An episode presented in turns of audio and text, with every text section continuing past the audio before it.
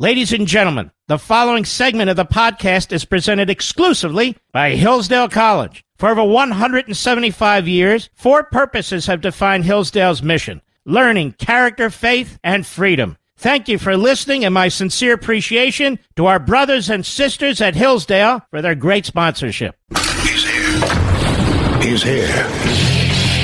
Now, broadcasting from, from the underground command post, deep in the bowels of a hidden bunker, somewhere under the brick and steel of a nondescript building, we've once again made contact with our leader, Mark Levin.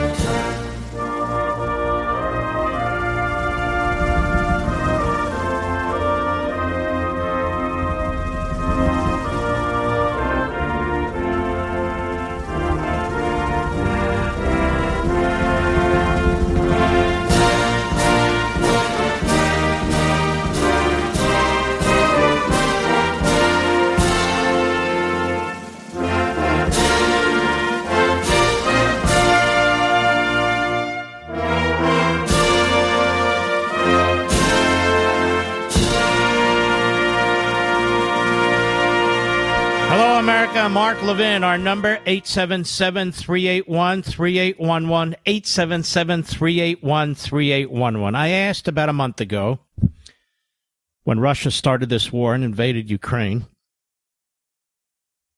is Ukraine allowed to win? Or even to stalemate the situation?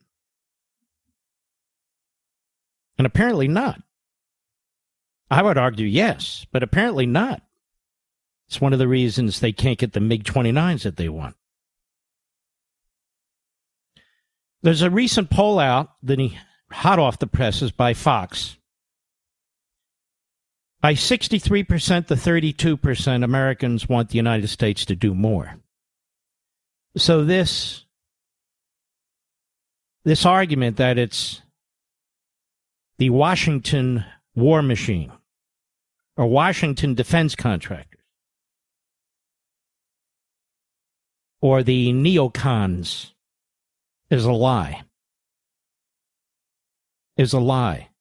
Unless you think sixty-three percent of the American people fall in that category, and clearly they don't. Despite the best efforts of the Putin wing of the Democrat-Republican parties and the media, by seventy-six to nineteen percent, the American people approve of President Zelensky's actions in Ukraine. I'd say that's pretty overwhelming. And whether or not this has a national security interest in the United States, eighty-five to fourteen percent, eighty-five percent say yes. Now, to get sixty-three percent of the American people, seventy-six percent of the American people, and ultimately eighty-five percent of the American people to agree on something is a big deal. I'm going to get to the Supreme Court. Don't worry. I was all over it yesterday. I'm going to be all over it today, but I want to finish this.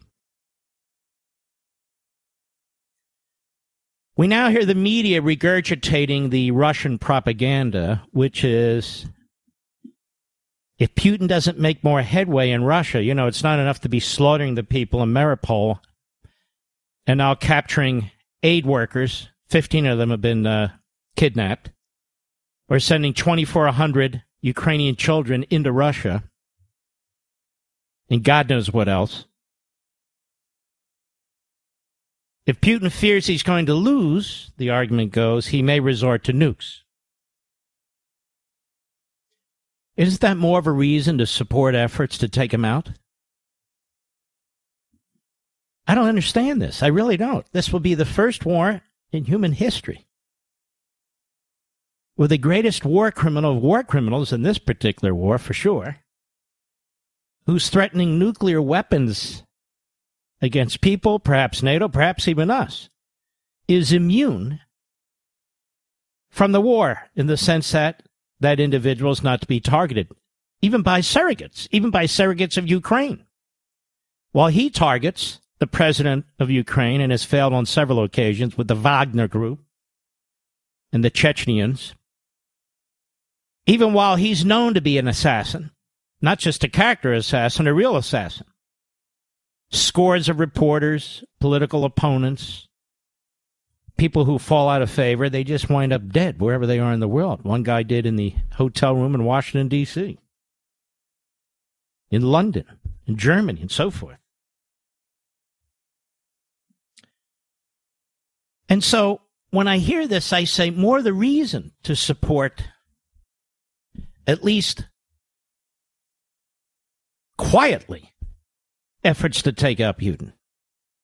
If he's threatening nuclear weapons, if he's a war criminal, which clearly he is, if he's slaughtering thousands of innocent people, and if you believe, as I do, and the vast majority of the American people do, that this battle in Ukraine clearly relates to the United States and our national security, China's watching, Iran's watching, North Korea's watching, uh, the Eastern European countries are well aware of what ra- Russia's capable of, well, then it makes sense, doesn't it? Makes a lot of sense. Um, I guess I'm going to have to find this. I'm trying to find it, but I cannot. I do notice that the Putin wing of the media has been relatively quiet about a gentleman by the name of Alexei Navalny. You heard me talk about this man yesterday, Alexei Navalny. Alexei Navalny is the leader of the opposition, the most effective leader. He also has run a group questioning the corruption that exists in uh, in Russia. And yesterday he was given a nine and a half year sentence on top of two years that he's already served. And they're now afraid that he might be assassinated while in a Russian prison. Why is it that so few outlets have even reported on this? I notice this. I'm watching this, and I'm, I'm really quite shocked by this. Why is that? Why is it that so few so-called conservatives and conservative outlets have reported on this? Uh, because... I, I want to address this again. There is a difference, ladies and gentlemen, there is a difference between people who have sort of a romantic, pacifist, anti-war mentality, and I think they're very dangerous, but I'm just saying there's a difference between that, where people may have, from their perspective, a legitimate argument that this is an America's war, as they say it. And yet people who effectively use, in more ways than one, Putin's talking points and the talking points of his surrogates in the United States, and lie about Zelensky and lie about the Ukrainian people. The Ukrainian people are not Nazis. The president of Ukraine is Jewish. His wife's Jewish. His kids are Jewish. The family's Jewish. You can try and tie in this neo-Nazi group as one of these sort of so-called independent journalist nincompoops does and say, look at this. The government is linked to this group. The government is not promoting the group. I mean, they sound like the left in this country trying to link conservatives to the neo-Nazis and the Klansmen and white nationalists and all the rest. Because maybe they see a Confederate flag, or maybe they hear somebody use the N-word, or maybe they hear somebody who's an anti-Semite. And this is amazing coming from the media who gives the real anti-Semites in this country, like Omar, A O C, Talib, et cetera, et cetera, et cetera, in the Democrat Party, and many in the media, a pass. Like the New York Times gets a pass. despite its long history of anti-Semitism. The Democrat Party gets a pass despite its long history of racism, segregation, even slavery. They get a pass. But this guy who was jailed by Putin gets almost no attention in this country. Why is that? And then NATO is attacked when NATO decides they're going to move more troops to the eastern front of Eastern Europe, which borders Ukraine. I, I don't understand. NATO is a military alliance. Why wouldn't they move more troops to eastern, to the eastern front where the threats exist? This is bizarre. People want to know how many troops and what kind of planes and what's. You're not going to get tactical information from our government or from NATO. Why would you? Why would you? So, of course, they're going to move military forces where military forces may need to exist. So I know you, the vast majority of you in this audience, we all agree. Our view is quite a traditional view. It's a Reaganite view. It's even a Trump view. And I think that's why sixty-three percent of the American people, according to Fox, want the American people to do more, or not just the American people, let me correct that, want the nations of the world to do more in terms of assisting the Ukrainians. I'm not talking about troops or no-fly zones. Why seventy-six percent approve of Zelensky and what he's doing, despite the best efforts of Russia and Russia mouthpieces. And eighty-five percent believe that Ukraine does matter to the U S and our national security versus fourteen percent. So if you listen to the media, depending what you listen to, radio, T V, what you read, you would never believe it's eighty-five to fourteen. You'd believe it's eighty-five to fourteen against, but it's not. So are all Americans warmongers? Are all Americans neocons? Are all Americans part of the military-industrial complex trying to profit from this? No, I don't think so. I'll be right back.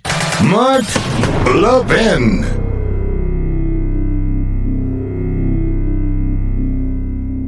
Folks, I'm here to talk to you about something very serious. Have you felt something changing in our country? That too many people no longer identify themselves as Americans first, but instead group themselves by race, class, or sex? That we're losing the common idea of justice, the melting pot that unites us? I'm talking about citizenship, folks. And if we lose the idea of citizenship, then we don't have a country. But there's something you can do. Get educated and then teach others. And my friends at Hillsdale College can show you the way. Hillsdale's new free course on American citizenship will help you learn about what's happening and why. The course is taught by our friend, Doctor Victor Davis Hanson, who will equip you to help restore our country. You can sign up for free at levin for hillsdale dot com. You'll learn about topics like the history of citizenship, the deep state, and even the Great Reset. Please sign up today to take Hillsdale's free course at levin for hillsdale dot com. That's L E V I N for Hillsdale dot com, levin for hillsdale dot com.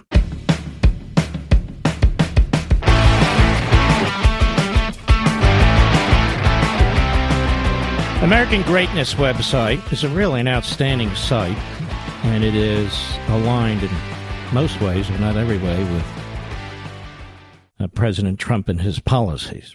And there's an article there today by Paul Gottfried. Paleos and Putin. As a card-carrying member of the old right for the last fifty years, having suffered the slings and indignities that come with it, I'm responding to other members of my fraternity who can't bring themselves to condemn Vladimir Putin for his invasion of Ukraine and his destruction of its people. This recognition of Putin's aggression and what it might portend for Ukraine's neighborhoods to the west has not been lost on Europeans, including Europeans on the right. Marine Le, Le, Le Pen and Eric Zemmour in France, the alternative Für Deutschland in Germany, and the present conservative governments of Hungary and Poland, these are all governments and so forth of the right, have all been on record condemning Putin's brutal invasion. None of these figures is in love with wokeness or his kind words for what now passes for constitutional government in the West. But they do understand that Putin is a Russian expansionist and that the murder and mayhem he's now raining down on Ukrainians is nothing new. Excuse me, is nothing new. He unleashed even worse atrocities in Chechnya and later in Syria. The attempts to defend Putin's actions in Ukraine proceed from two unshakable beliefs among his defenders on the traditional American right. The more grandiose explanation is that Putin is the upholder of Western conservative values, who is courageously battling L G B T Q plus enthusiasts in his country. He's also said to be fighting back rhetorically against attacks on the family coming from one-time constitutional democracies that have fallen into the bands of woke totalitarians. Putin is also supposedly a man of faith who devotes his energies to defending the Orthodox state religion and who is opening up monasteries and rebuilding churches in his country. We therefore cannot criticize him without endangering his sacred mission. If he's smashing Ukrainian cities, well, that's the price we pay for all the good he's doing. I've also been hearing from acquaintances that Ukrainians do not really constitute a nation, but are ethnic Russians, or mischievously denying their identity. The Kiev Rus settlement, we talked about this yesterday, that took place in the tenth century and was carried out by Scandinavians, was supposedly the starting point for the Russian national adventure. And so-called Ukrainian is just another name for Russians who happen to be living in the area in which the Russian state originally took form.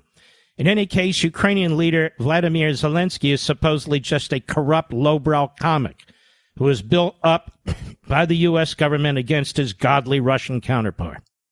You've heard this on radio and T V. The second reason for the, this rallying to Putin is that he is not responsible for his aggression. The U S. State Department and scheming neoconservatives have created the present tensions between the Russians and Ukrainians. This happens to be partially true if we recount the U S government's involvement in the overthrow of a pro-Russian government in Kiev in February twenty fourteen and Joe Biden's recent hints to the Ukrainians about his fitness for NATO membership. Neoconservatives have incited hatred against Putin as an anti-democratic leader and have been confusing statecraft with ideological wars for decades. I'd be the last person to defend these fanatical warmongers, and having suffered professionally at their hand, I have no reason to like them. But it was Putin, not the neocons, who invaded Ukraine, and Russian military forces, not Victoria Nuland at the State Department or the Wall Street Journal editorial page, who are murdering Ukrainian civilians. I keep telling friends on the right who want to stress those other circumstances, so-called, leading to Putin's invasion, that by all means, let's discuss them. But we should preface that discussion by blaming Putin and his military for the havoc they have wrought. They have behaved outrageously no matter how defective American foreign policy has been, and no matter how repugnant neoconservative rhetoric may sound. Looking at babies killed and maimed in the streets of Kharkiv and Mariupol, it seems to me that the blame should be ascribed to someone more immediately responsible than blundering U S foreign policy mavens or rabid neoconservative journalists. Without belaboring historical parallels, I can't help noticing the similarities, he writes, between Putin's attack on the Ukrainians, who are certainly fighting like a nation, and Hitler's invasion of Poland in September nineteen thirty-nine, in both cases. Historians could cite abuses that the invaded countries committed against members of the nations who were invading them. And he says in Poland in particular with the uh, with the Germans. But a brutal invasion and occupation characterized by the devastation of civilian populations. That's a whole nother story. Members of the old right who have told me repeatedly that Abraham Lincoln was wrong to invade the seceded South and that Ukrainians have been sorely oppressed under Russian rule, have undergone a staggering sea change. Folks, I'm here to talk to you about something very serious. Have you felt something changing in our country? That too many people no longer identify themselves as Americans first, but instead group themselves by race, class, or sex? That we're losing the common idea of justice, the melting pot that unites us. I'm talking about citizenship, folks. And if we lose the idea of citizenship, then we don't have a country. But there's something you can do. Get educated and then teach others. And my friends at Hillsdale College can show you the way. Hillsdale's new free course on American citizenship will help you learn about what's happening and why. The course is taught by our friend, Doctor Victor Davis Hanson, who will equip you to help restore our country. You can sign up for free at levin for hillsdale dot com. You'll learn about topics like the history of citizenship, the deep state, and even the Great Reset. Please sign up today to take Hillsdale's free course at levin for hillsdale dot com. That's L E V I N for hillsdale dot com, levin for hillsdale dot com.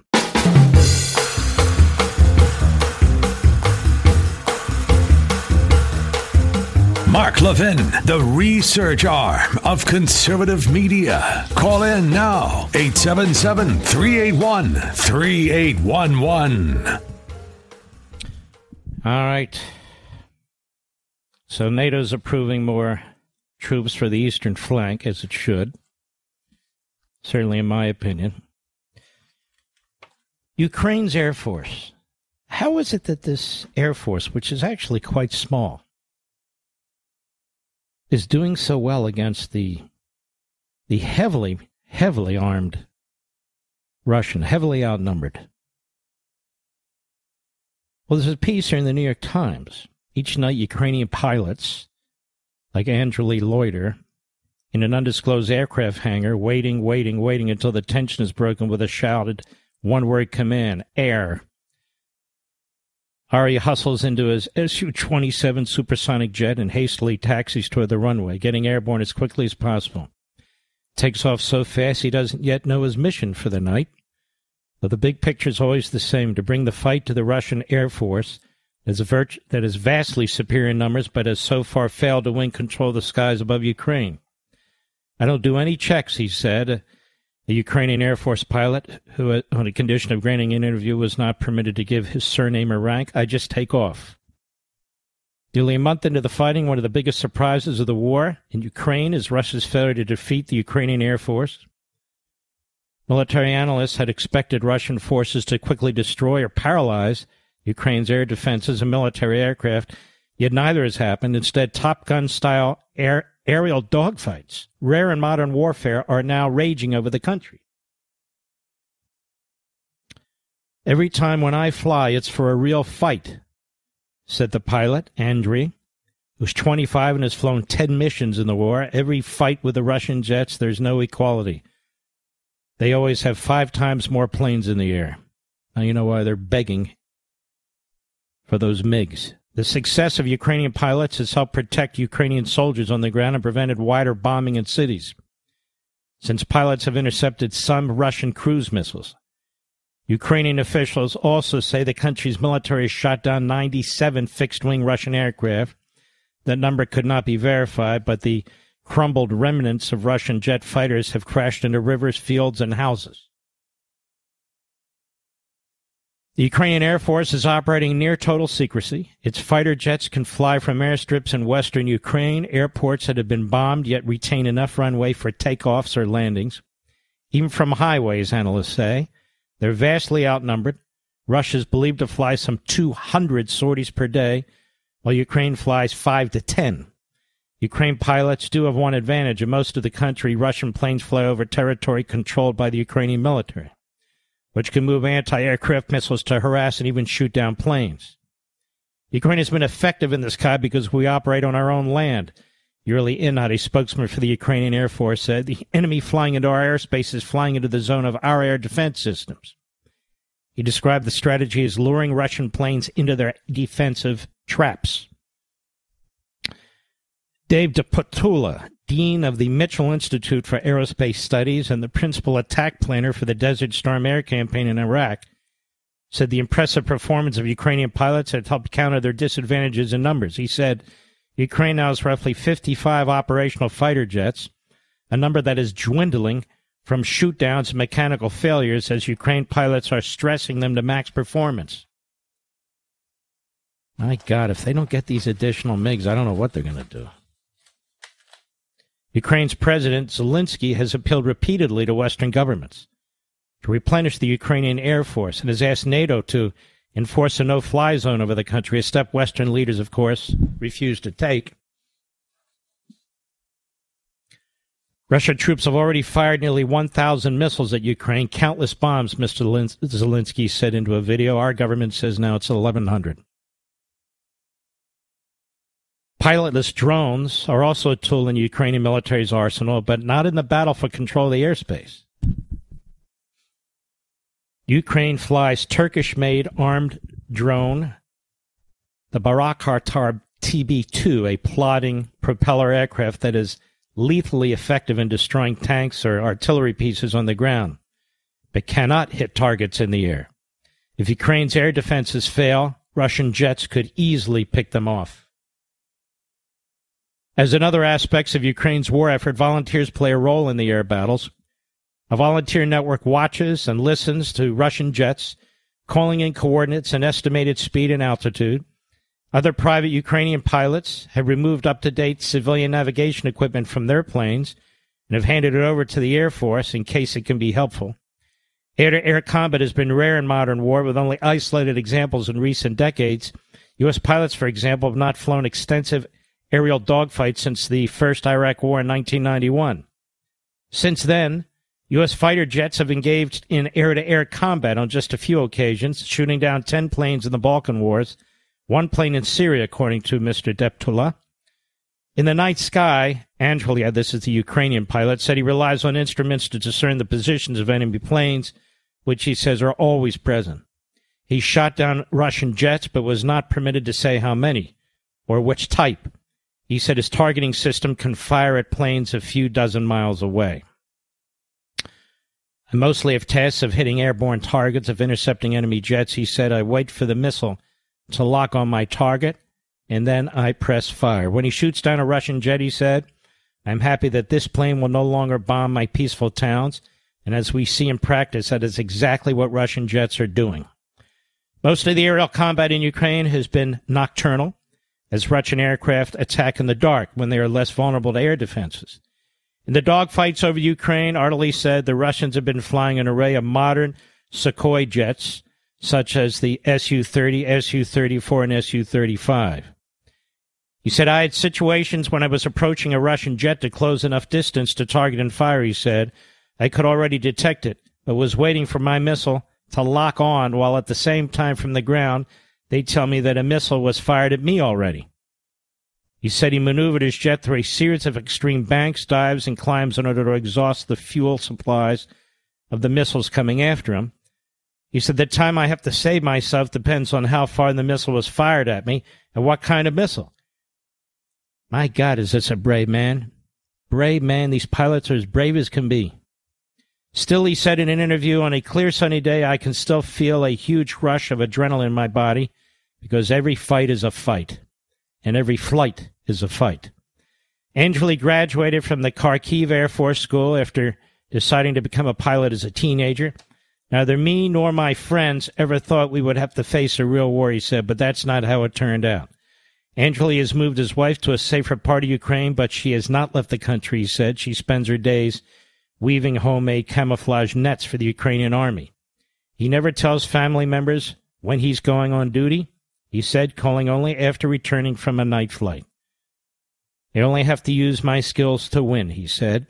My skills are better than the Russians, but on the other day, many of my friends, and even more experienced than me, are already dead. They need more jet fighters. They need more MiGs. sixty-three percent of the American people believe so as well. And that includes a majority, a good majority of Republicans. I want to go back to this Fox poll, just so you know. You're not in the uh, minority, as you would think, depending on who you're listening to and how much you're listening to. Um, see here, Mister Producer. I'm pulling it up, looking for it.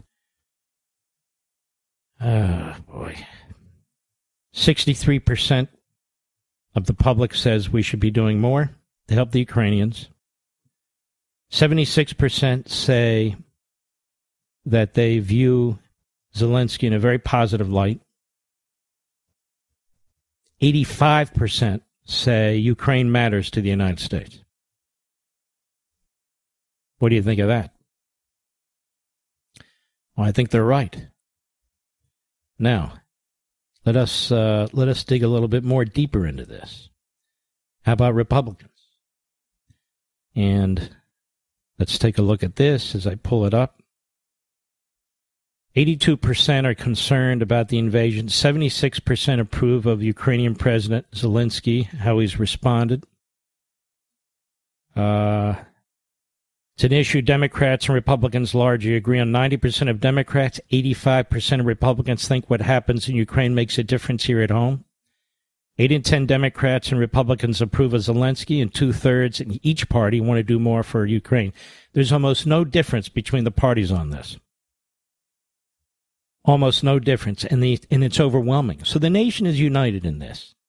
We have the outlanders. You hear some of them, you see some of them, you read some of them. They're the outliers. Some of them are Putinites. Some of them are pacifists. Some of them just legitimately oppose this. They look at Afghanistan and Iraq, and many of them are very young, and they see the whole world through Afghanistan and Iraq and those wars uh, rather than through the bigger picture, the World War Two and circumstances like that. Um, you don't hear a lot of novel thinking from most of these people. It's like, uh, why? Well, because we don't want a nuclear war. Will you send your kids? If we're going to watch the Ukrainian border, shouldn't we watch ours? And there's an answer to all that, because that's really silly. Well, we ought to watch our border. What does that have to do with the Ukrainian border? Nothing. So what's the point of that kind of uh, nonsense? We should be securing our border and helping the Ukrainians. Or are you going to send your child? What kind of an argument is that? You're talking about national policy. I don't know. Is your kid a cop? Is your kid a firefighter? You're going to send your kid into a burning building? You're going to send... I mean, that's not the point of a military. To project your own personal life on top of the military. You have a standing professional military. And should we get to a draft, then everybody's family will be affected by that. But until then, with an all-volunteer army, the overwhelming majority of Americans are not. Okay, um, and what about this argument that uh, we could be causing nuclear war? We're not causing anything. We didn't invade anybody. We didn't threaten anybody. We've been extremely passive. Very passive. And the provocations, if any, that occurred here is a result of the passivity of the president who's in the Oval Office right now. The way he surrendered to the Afghans, that is the uh, Taliban, I should say. And the way he is surrendering and providing the Islamo-Nazi regime in Tehran with everything they want. Look, even before this election, I said that our enemies are rooting for Biden. Now they're rooting for him more than ever. More than ever. We'll be right back. Mark Levin.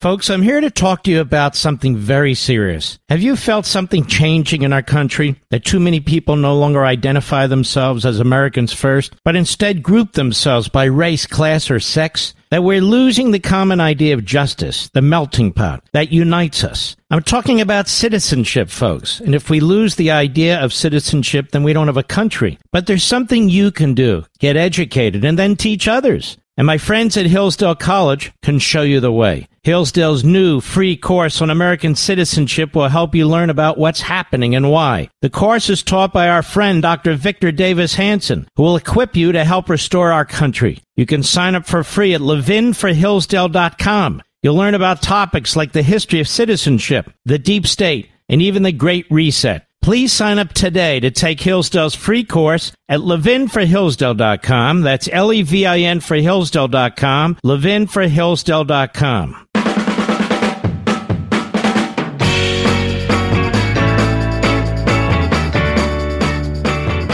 Next hour, I want to jump into the Supreme Court issue, but let me start now. You're lauded as a historic pick because you're the first black woman ever nominated to serve on the United States Supreme Court, right?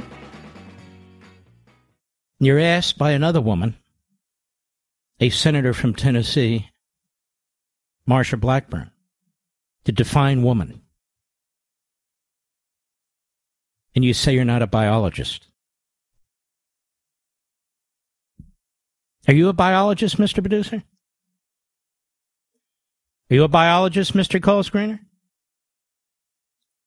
I'm not a biologist, but I can define a woman. It's not particularly complicated. Yes, most little kids can if they haven't been brainwashed yet. So, what exactly is the problem here? The problem here is that this is an extremely radical nominee with a very nice personality. And she knows how to define a woman, but she also knows if she defines a woman the old-fashioned way, like a biologist, as a matter of fact, or like a third grader, she'll come under attack from the L G B T Q I plus community. And she wants to be able to rule on these cases, which clearly will come to the Supreme Court, as virtually every culture issue does, because the court has nationalized that area of public life and has taken it over and done great damage to it. So the first black woman or African-American woman nominated to serve on the Supreme Court will not define woman. We're told this is historic. She's a black woman, but she cannot define woman. Well, if she can't define woman, and woman doesn't mean woman, and if we're to use words like rather than she, it, or birthing person, then what's so historic?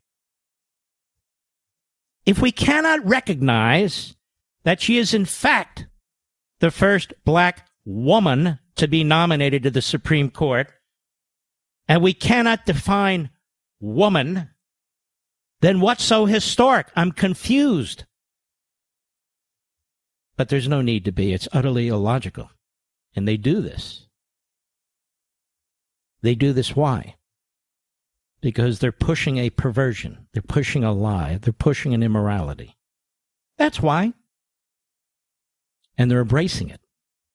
And she doesn't want to show that she is, in fact, as radical as everybody really knows she is, particularly her supporters. Let me tell you something about little Dick Durbin, the chairman of this committee. Little Dick is acting like he's Napoleon. He's cutting off legitimate areas of inquiry based on what Ketanji Brown Jackson has actually written and actually said and actually ruled.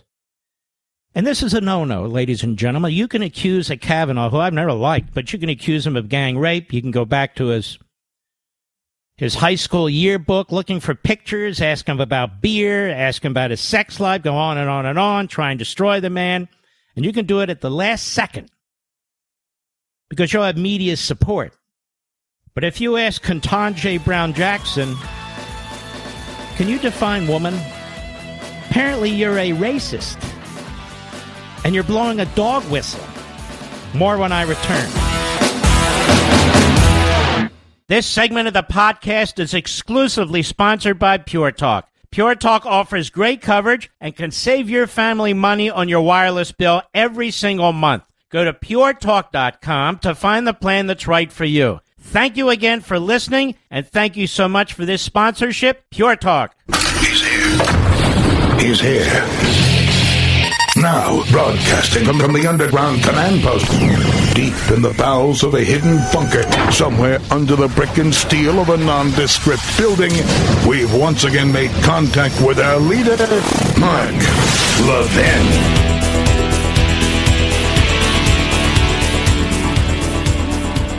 Hello, America. Mark Levin here. Our number, eight seven seven, three eight one, three eight one one, eight seven seven, three eight one, three zero three eight one one. James O'Keefe, Project Veritas, will be here this hour to discuss, frankly, what our government's been doing to his organization. It's absolutely shocking. Shocking. When they target you, what happens?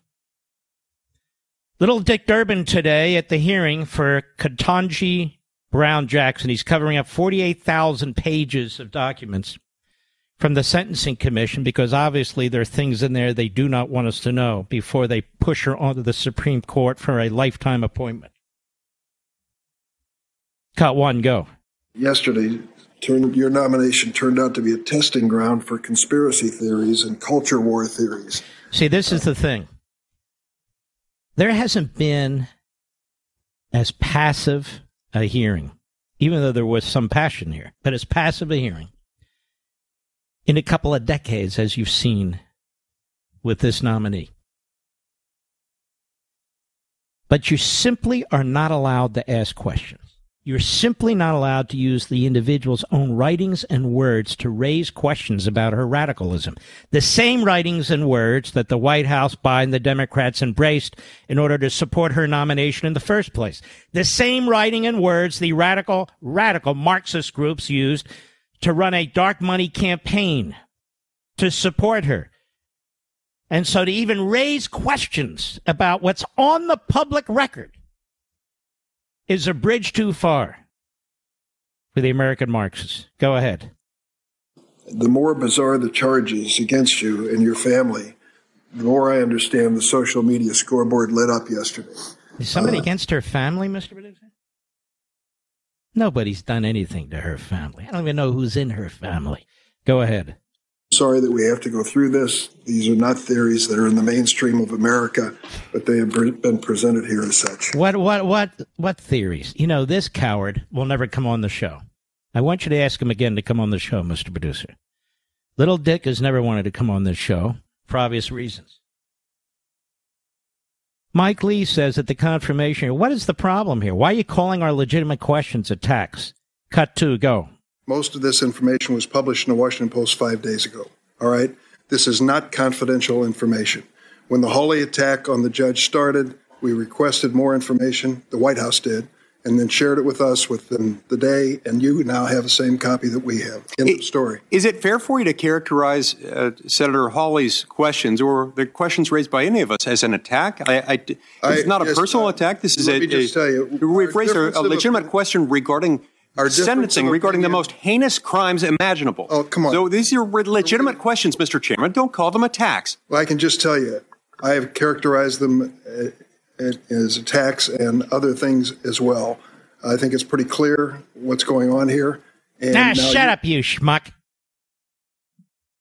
You putz. Mister Chairman. Marsha Blackburn at the hearing yesterday. Cut three, go. Can you provide a definition for the word woman? Can I provide a definition? Mm-hmm. No. Yeah. I can't. You can't? N- not in okay. this context. So I'm not a biologist. Nobody should serve on the Supreme Court who cannot provide a definition of woman or refuses because they have a a radical, extreme political agenda. Start from the top again. Cut three, go. Can you provide a definition for the word woman? Can I provide a definition? Mm-hmm. No. Yeah. I can't. You can't? N- not in okay. this context. So I'm not a biologist. The meaning of the word woman is so unclear and controversial that you can't give me a definition? Senator, in my work as a judge, what I do is I address disputes. If there's a dispute about a definition, people make arguments. And well, there I are look- disputes right now. There's litigation that will work its way to the Supreme Court over the definition of a woman. And apparently, this judge finds this very controversial. So controversial, it might defeat her nomination. And Dick Durbin finds this a conspiracy theory. But he's always been a very, very stupid individual. Go ahead. And I decide, well, so I'm not. The fact that you can't give me a straight answer about something as fundamental as what a woman is underscores the dangers of the kind of progressive education that we are hearing about. Just last week, an entire generation of young girls watched as our taxpayer-funded institutions permitted a biological man to compete and beat a biological woman in the N C double A swimming championships. What message do you think this sends to girls who aspire to compete and win in sports at the highest levels? Senator, I'm not sure what message that sends. If, if you're asking me about the legal issues related to it, um, those are topics that are being hotly discussed, as you say, and right. could come to the court. Oh, so they could come to the court, which is why you were asked, circling back, what's your definition of a woman? And out of one side of your mouth, you say, well, I'm a judge, you know, I, I, I you know, I, I handle disputes. And then you end it by saying this matter could come before the court. Matter of what? The court's now going to decide what a man or a woman is? Seriously? I would ask the male justices, do you use the men's room or the ladies' room? I would ask the female justices, do you use the ladies' room or the men room? men's room? I suspect that the female justices use the ladies' room. And the male justices use the male room, unless, of course, they have a bathroom in their own office, which they may. Ted Cruz, cut four, go. So yesterday, uh, under under questioning from Senator Blackburn, uh, you told her that, that you couldn't define what a woman is. Uh, that you were not a biologist, which which I think you're the, the only Supreme Court nominee in history who's been unable to answer the question, what is a woman? Uh, let me ask you, as a judge, how would you determine if a plaintiff had Article three standing uh, to challenge a gender-based rule, regulation, policy, uh, without being able to determine what a woman was? So, Senator, I know that I'm a woman. I know that um, Senator Blackburn is a woman, and the woman who I um, admire most in the world is in the room today, my mother. Um, it sounded as though well, but, the but question let me, but, was... But let me ask, under the modern leftist sensibilities, if if I decide right now that, that I'm a woman, um, then... apparently, I'm a woman. Does that mean that I would have Article three standing to challenge a gender-based restriction? Senator, to the extent that you are asking me about um, who has the ability to bring lawsuits based on gender, those kinds of issues are working their way through the courts, and I'm not able to comment on them. Okay, if if I can change my gender, if I can be a woman, and then an hour later, if I decide I'm not a woman anymore, I guess I would lose Article three standing. Uh, tell me, does that same principle apply to other protected characteristics? For example, I'm I'm an Hispanic man. Could could I decide I was an Asian man? W- would I have the ability to be an Asian man and challenge Harvard's discrimination because I made that decision? Senator, I'm not able to answer your question. You're asking me about hypotheticals and um well, I'm asking you how of- you would assess standing if I if I came in and said I have decided I identify as an Asian man. I would assess standing the way I assess other legal issues, which is to listen to the arguments made by the parties, consider the relevant precedents uh, and the constitutional principles involved, and make a determination. Wow, that's a long way around, isn't it, Mister Producer? And that's a perfectly sensible line of questions, way over the head of anybody who is a host, a guest, producer, director, executive at M S L S D, beyond their comprehension. And, of course, same with C N N. So here we are. The insanity of the left needs to be addressed in this hearing, but she won't answer the questions. And the Democrats don't care, so I want all of you to know, all of you parents out there who are concerned about your children, the Democrats do not care. I'll be right back. Mark Levin.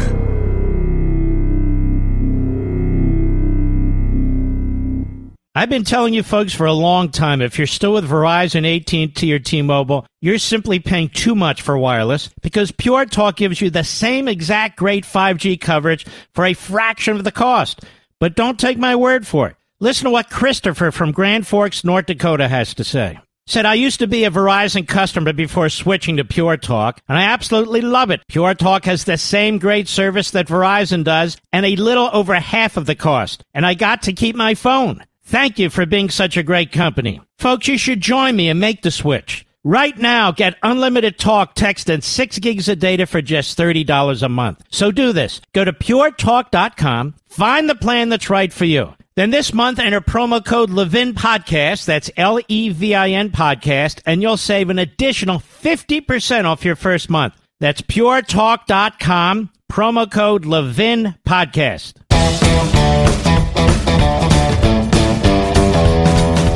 Reminder, I'll be on Hannity tonight on Fox, nine thirty p.m. Eastern Time. We have James O'Keefe with us, a uh, a brilliant young investigative reporter, an organization that he's created, Project Veritas. James, um, seems like the government has been illegally, um, well, illegally tracking you guys. Explain to us what's going on here.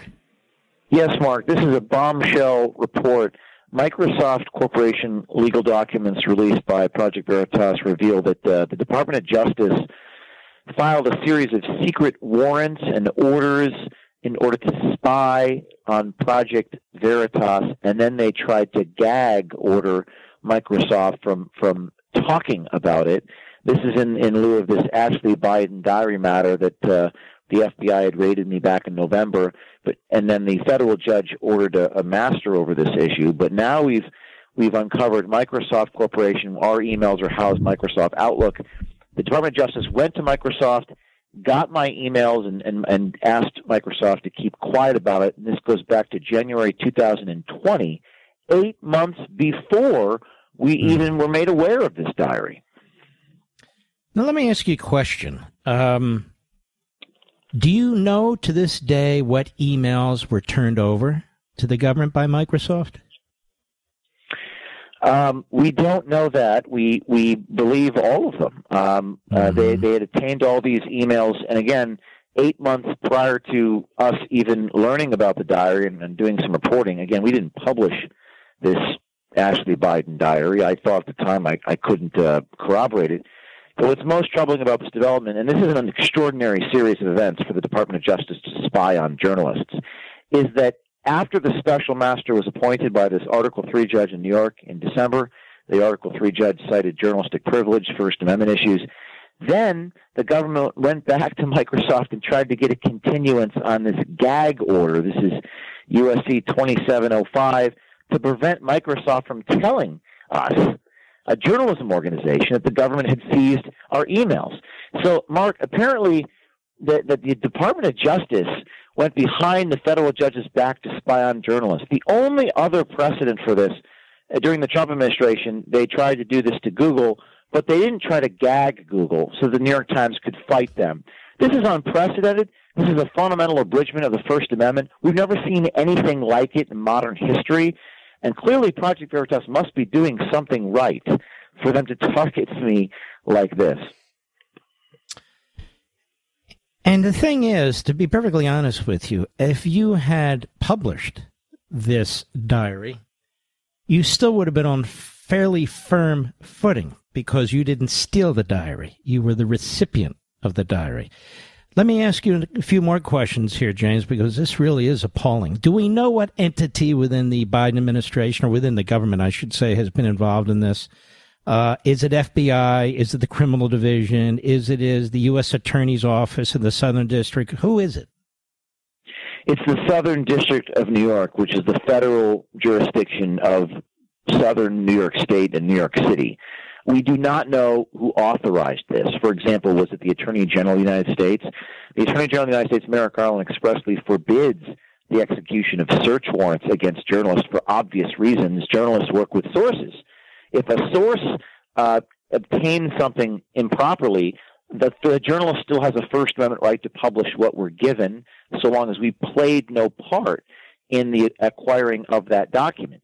And that's what what happened here. We don't even think the diary was stolen. It appears to have not been. It appears to have been abandoned.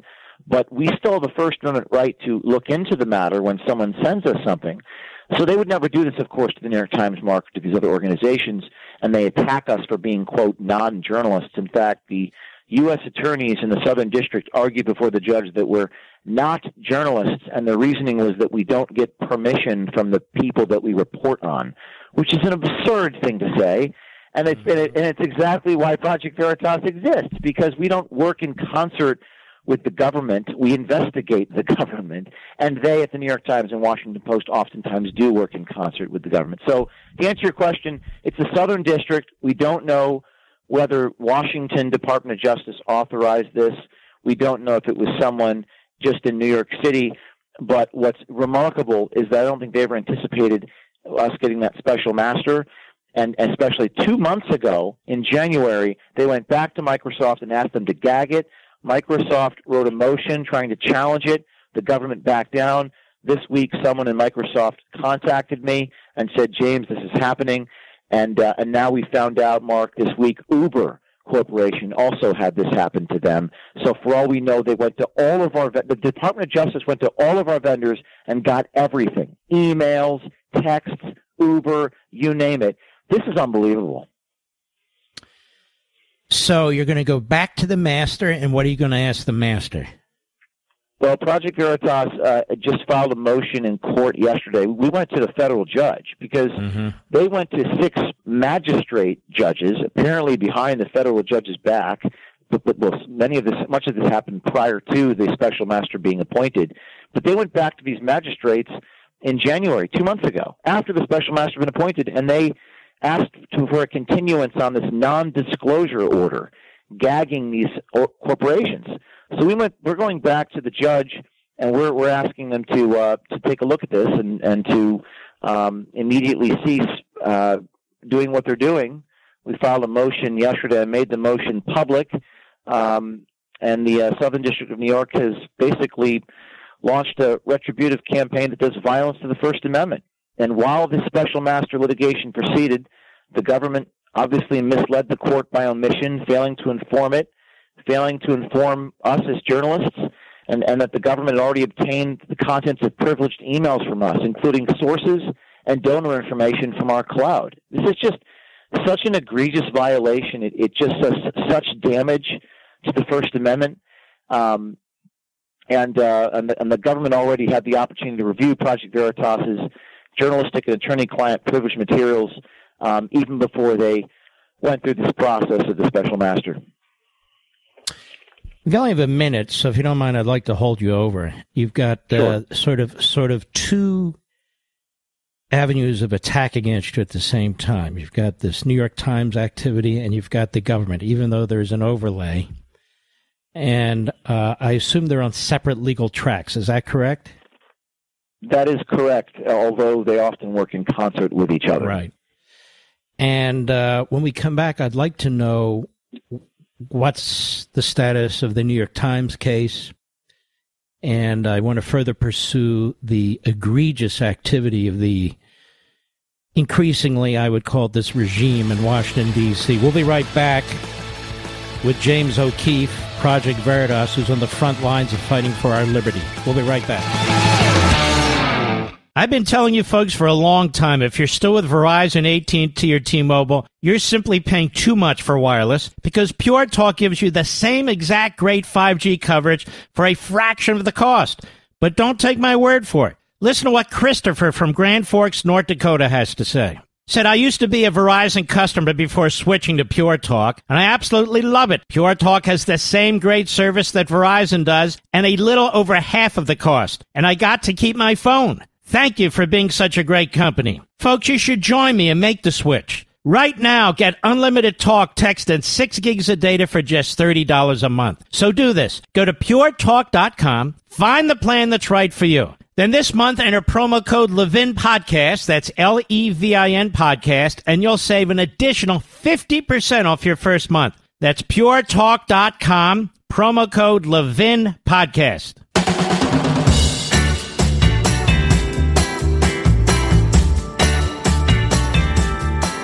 Mark Levin, the great one. The great one, Mark Levin. Dial in now, eight seven seven, three eight one, three eight one one. James O'Keefe is my guest, Project Veritas. First of all, James, if people want to support your group, where do they go?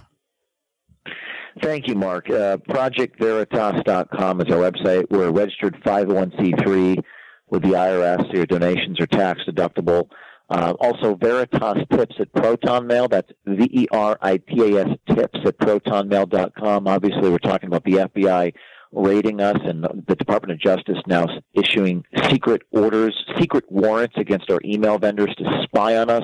But, Mark, this has not deterred our sources. In fact, more people than ever are coming to us through ProtonMail, uh, including inside the, the Department of Defense when we broke that story two months ago on Anthony Fauci. But let us be clear. So far, federal law enforcement, Southern District of New York, likely the Public Integrity Section of the Criminal Division, and perhaps other aspects of the Department of Justice, have, uh, number one, uh, used SWAT to grab you and to grab information from you. Uh, and it relates to this diary of Biden's daughter, of which you, a diary you did not use. Uh, that's number one, and nor did you steal it. Uh, number two, you now know they have put out these secret warrants so that you can't challenge them in court uh, to Microsoft and maybe others, for all you know, to get emails of yours and your organizations and individuals in your organization uh, without your consent, without your knowledge, so you could challenge it. The reason for a subpoena is you could challenge a subpoena. So they use the secret warrant, as you call it, or as they call it, I suppose, to get this information. To this day, you don't know exactly what they took. Uh, and now you're back in federal court challenging that. And obviously, you're being targeted. There's no question about it. Obviously, they're trying to take you down and wear you out. And then on the other side, we have this New York Times case. Remind everybody what that is and where you are with that. Yes. Well, we sued the New York Times for defamation, Mark, uh, back last year. They said that we were deceptive and part of a coordinated disinformation campaign. All we did was quote a Minneapolis man on tape saying he was harvesting ballots. I quoted him saying this, and they said I was coordinated disinformation. I sued them for defamation, and I won a historic victory in that case. We got past motion to dismiss in New York Supreme Court. It's a very difficult hurdle to get past, as you all may know. I'm a public figure, and I have to prove malice. I proved it, at least the judge thought I did, to get that far, because the New York Times defended itself in court by saying, Your Honor, it's just our opinion. And then the judge replied, but you put it in the first sentence of the news article in the A section of the New York Times. So we get past motion to dismiss, and then the F B I raids my home in November. And to remind your audience what happened is, Within within minutes of my being in handcuffs, federal agents put me in handcuffs. We published this video last week, Mark, on, online. It's, it's terrifying video, actually. It's it's absolutely it's violent what they did to, to me and my family. And they came in with a battering ram. They put me in cuffs at six a.m. on a Saturday, and they took my phones. Um, and then and then within minutes, I get a text message from a national security reporter at the New York Times, who somehow knows the subject of the search warrant, knows all these intimate details. So the Southern District of New York, that's the federal jurisdiction in New York, the Department of Justice's United States attorneys there, are working in concert with New York Times national security reporters. And then, Mark, just in December, they published my attorney-client privileged memos. All of this, again, comes on the heels. We just found this out this week, that the Department of Justice issued uh, secret warrants against Microsoft Corporation, we use Outlook, as well as, we believe, Uber Corporation, and God knows how many other vendors, and they're obtaining all of our private information. This is so unprecedented. It, and, and, and the New York Times has been has been sort of working in concert with the Southern District, sort of, I guess their goal is to get me incarcerated. These are journalists at the New York Times, that's what they call themselves. They're angry that I'm suing them. And this is what happens in this country when, when you try to do the right thing, when you try to tell the truth, try to hold people accountable. They want to destroy you, but we will not be destroyed. We will not be intimidated. I will not stop. I will not bear false witness. I will not. I'm an innocent man. I never break the law. And, and, and I hope that this, and I know that this will blow back in their faces, including, and, and by the way, God bless Microsoft. Uh, if you go to our website, you can read the motion they filed. They defended the First Amendment. They, they went after the government, and, and the government backed down this week, and, And and um, and these these MAG orders, these twenty-seven oh five B secret warrants, are now public, thanks to Microsoft fighting the Department of Justice here. Now, this has to cost some money to your organization and for you. How do you raise millions, this money? Millions, millions. Uh, how do, do I raise the from? money? We we yeah. we but we we have tens of thousands of do- small donors, many of which listen to this program, and and and uh, um, I, I don't take it for granted. By the grace of God and the hard work of my employees, we just work as hard as we can raising money, but we don't. We we don't have a commercial imperative. We have no advertising. We, we're not for hire. We're we're a nonprofit investigative news organization, and the legal bills are in the millions. And obviously, that's probably one of their objectives, is to wear you down and wear you out. But we've never really lost the, the, this litigation fight. We and, and we're continuing to win. And, and Mark, the question is: does this federal judge, uh, Annalisa Torres is her name, in the Southern District, who appointed the special master, that's a legal term, special overseer, because of journalistic privilege and First Amendment privilege in this case, she appointed a special master over the F B I. What is going to be the consequence for these prosecutors going behind her back and doing secret spying on us? There, there, I think there will be. I think that she's not going to like that, and um, and we hope that there is going to be a consequence. But most people fold in this life. Most people don't keep going. Most people get worn out, get you know, get bankrupted by this, and we refuse to be defeated, and we depend upon your audience to support us at project veritas dot com. project veritas dot com, Mister Producer. Let's slap that up on my social sites, as uh, as limited as they are. That's project veritas dot com, America. Uh, let's also put it on, uh, at least for the evening, on the mothership website, mark levin show dot com, where a lot of people do go. And, of course, people also hear this on my podcast. That's project veritas dot com. What's being done here is a disgusting disgrace, and these people need to be exposed. And we need to make sure that you have the funds uh, to continue to defend yourself and pursue them. So I would encourage all of you to to provide a tax-exempt or a tax-deductible, better yet, a tax-deductible contribution to Project Veritas. Okay, James, keep us informed on both fronts, okay? Thank you, thank you, Mark, and uh, God bless all of you, and uh, stay tuned. All right, God bless you, too. In America, did you ever think you'd see anything like this? It's really, it's just shocking. Ketanji Brown Jackson is not just soft on crime. She's a disaster when it comes to crime. Oh, yeah, she would hunt down January sixth trespassers and paraders to the end of the earth. She would have Donald Trump's tax returns hunted down to the end of the earth. But do not even ask her questions about child pornography and her lenient sentences, her sentences under the sentencing guidelines, her excuses in which she handed out weak sentences to true perverts and dangerous men, mostly, who look at child pornography on their computers, as an example. Lindsey Graham, you got to give him credit. He's been pounding away. Lindsey Graham to Ketanji Brown Jackson at her hearing today. Cut nine, go.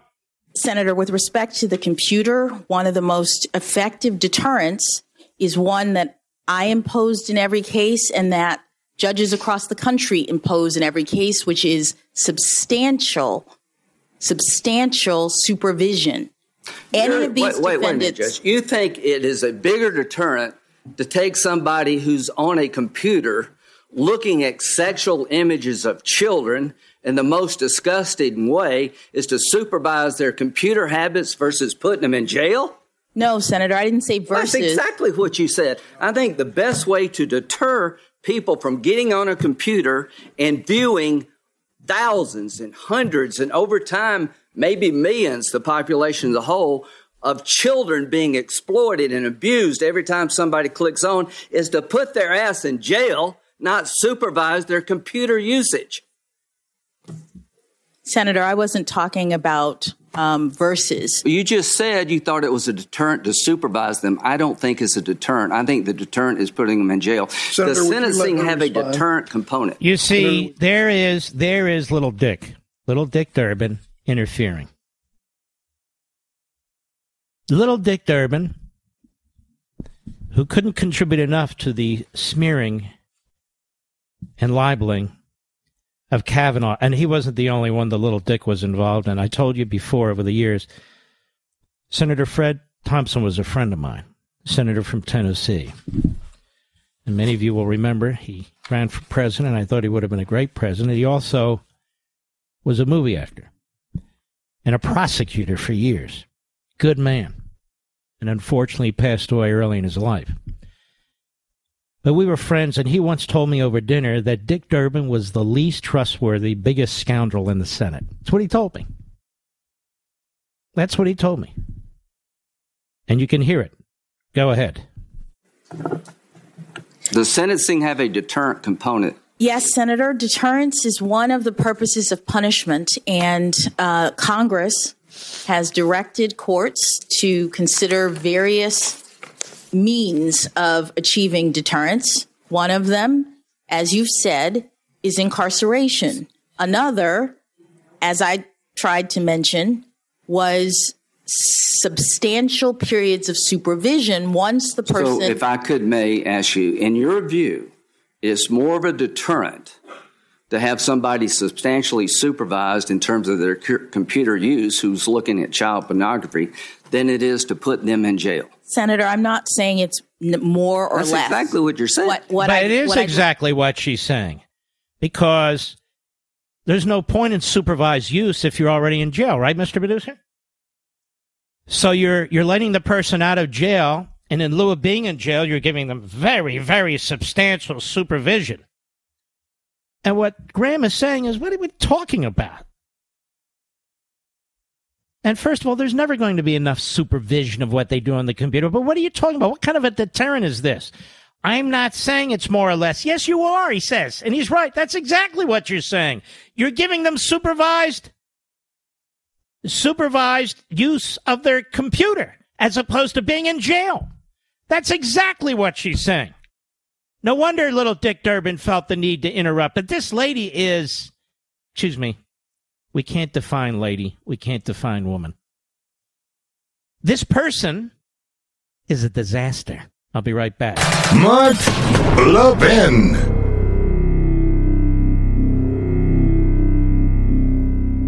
I've been telling you folks for a long time, if you're still with Verizon, A T and T, or T-Mobile, you're simply paying too much for wireless because Pure Talk gives you the same exact great five G coverage for a fraction of the cost.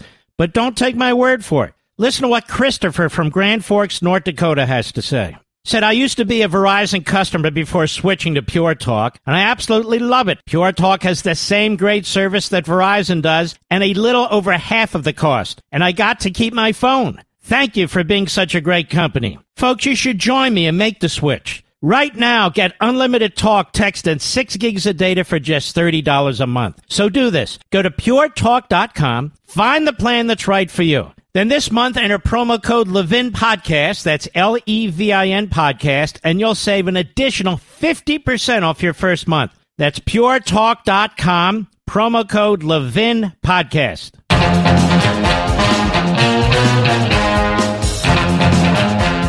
I'm well aware there's a lot going on in your lives and in the world, but this is one of the things that must be at the top of your list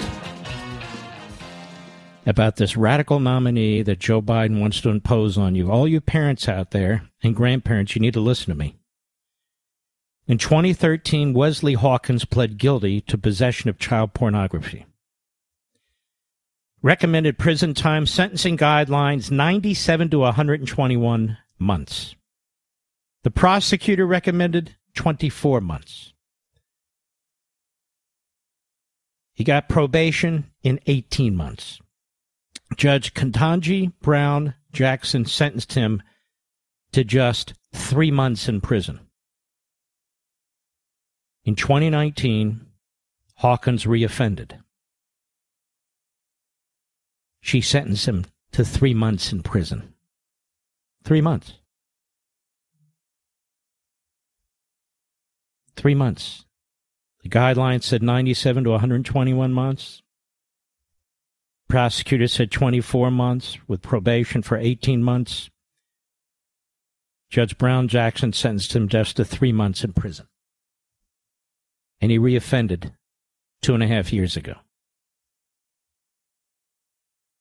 She won't define a woman because she's part of the radical agenda. She has promoted critical race theory. She won't acknowledge that because she's part of that radical agenda.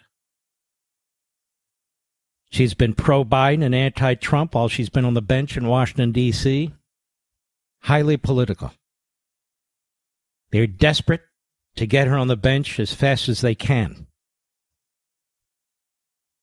If she were a black woman who was conservative, like another judge, Judge Brown, she'd be filibustered and stopped the way Brown was for two years by Joe Biden. I'll be right back. Have you gotten your letter from the I R S yet? These last few years have not been easy on the American family. And with tax season finally arriving, there'll be millions of hardworking people and businesses that could struggle even more due to the I R S working against them. Well, America First Tax Group can help put an end to your worries. Just one phone call to eight hundred, eight oh six, one two nine nine. Hello, eight hundred, eight oh six, one two nine nine. And you'll be in touch with the America First Tax Group, a full-service tax company that'll fight the I R S and help put you on the path to financial freedom. Their experts can help you or your business with any tax-related problems you may have, from dealing with your back taxes to granting you access to tax relief and much more. Don't wait.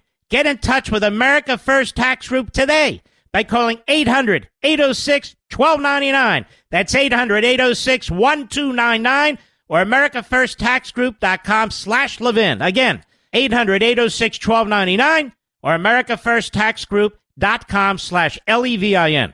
He's here. He's here. Now broadcasting from the underground command post, deep in the bowels of a hidden bunker, somewhere under the brick and steel of a nondescript building, we've once again made contact with our leader, Mark Levin.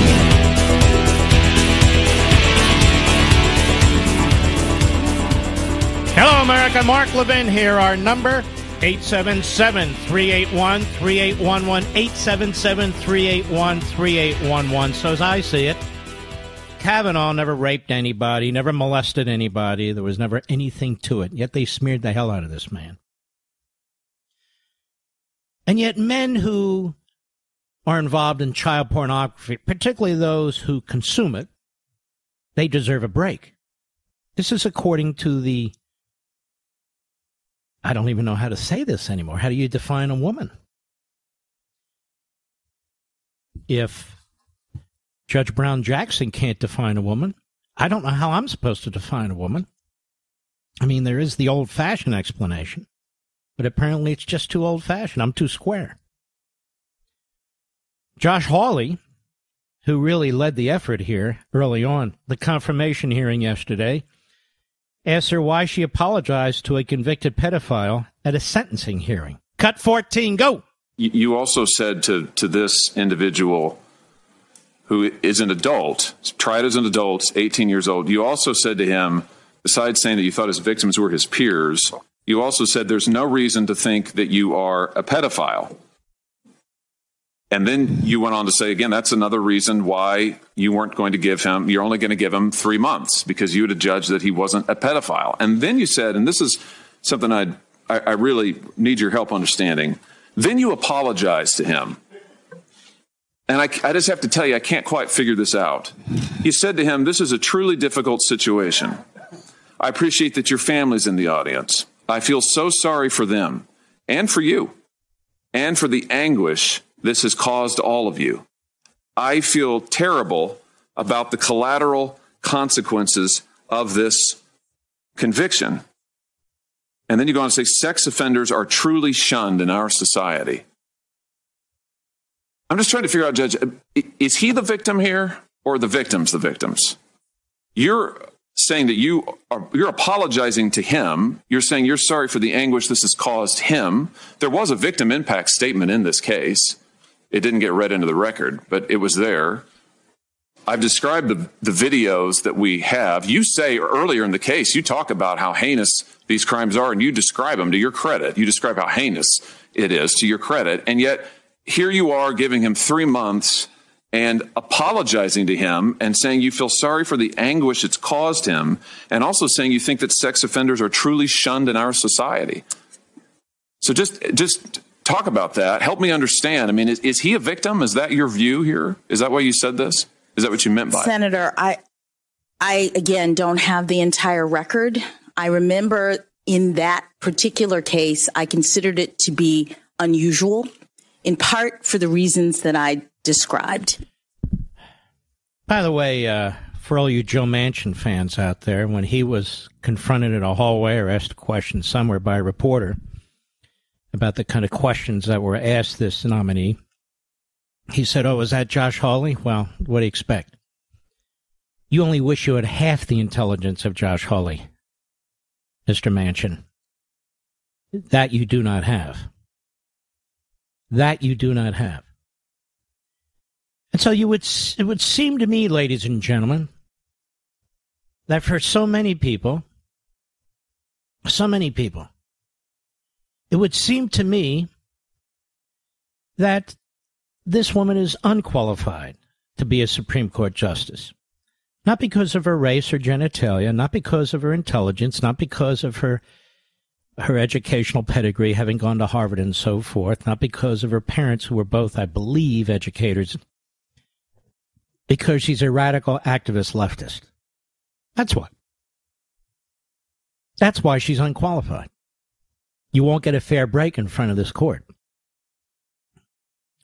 And this court's being treated by Biden and the Democrats like some kind of Politburo. Not a single one of them, not a single Democrat on this committee, not a single Democrat in the Senate. For that matter, not a single Democrat in the House, even though they don't have a vote. Not one has objected to this nomination. Not one. In fact, you haven't heard A O C complain. Talib, Omar, you haven't heard any of them complain. New York Times is all in. Washington Post is all in.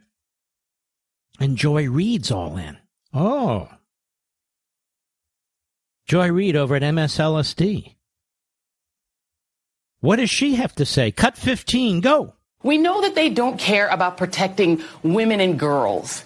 We That's know that they don't me.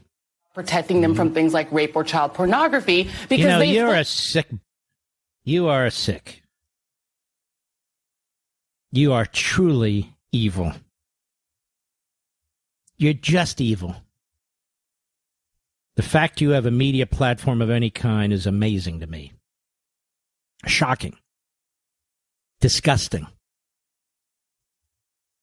You're just you're just a disgrace.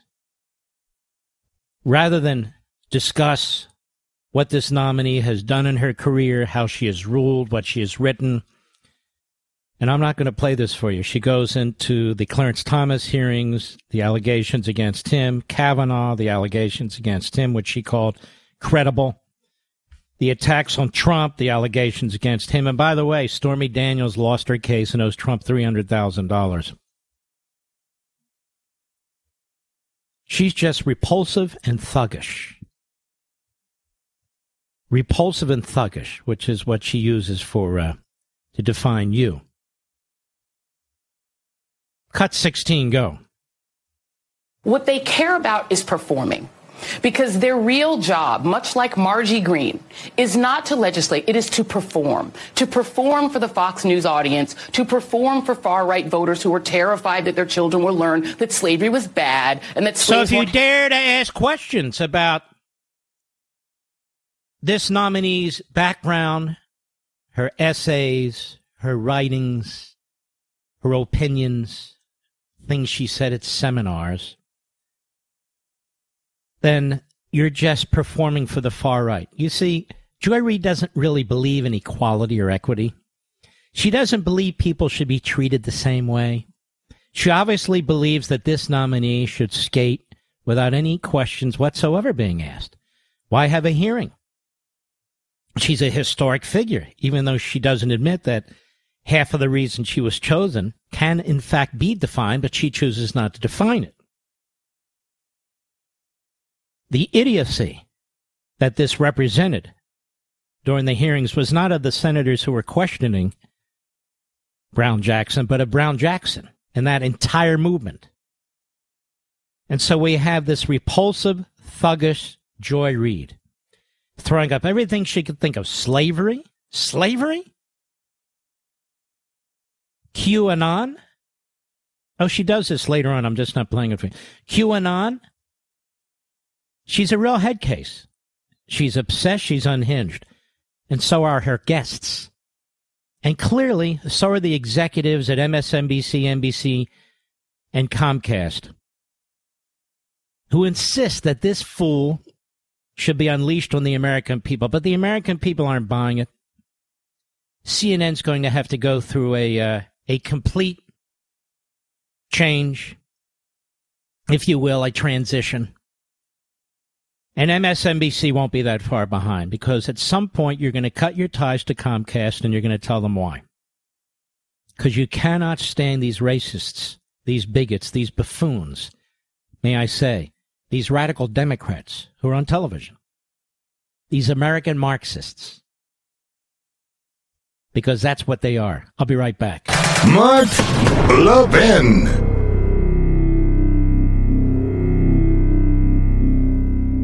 In today's digital age, where cyber threats loom larger than ever, safeguarding your personal information is paramount. So why is Congress considering a law that could put your credit card data at greater risk of being hacked and exposed to foreign networks? This Durbin-Marshall credit card bill could jeopardize your financial data, make it more susceptible to cyber intrusions.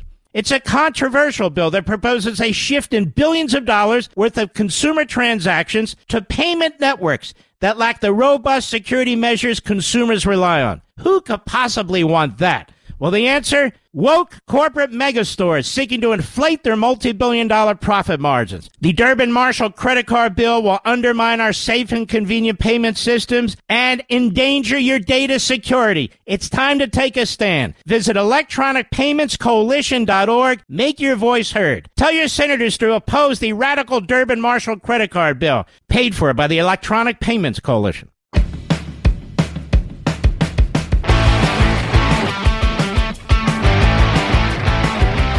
As you know, ladies and gentlemen, from time to time we take a look at a race that affects all of us, as well as a particular congressional district or state. We're taking a look at North Carolina this evening. People who get elected to the Senate vote on issues that affect us all. It's like a Supreme Court justice. This isn't just a matter for inside the Beltway. It's a matter for all of us. Ted Cruz is running in a crowded primary Republican field to be the nominee for the Senate in North Carolina, Ted Budd. Ted, how are you, sir? And tell the nation about yourself. Mark, it is an honor to be with you. Uh, enjoyed spending time with you a couple of weeks ago. So I'm here in North Carolina as the Donald J. Trump endorsed candidate for U S. Senate twenty twenty-two.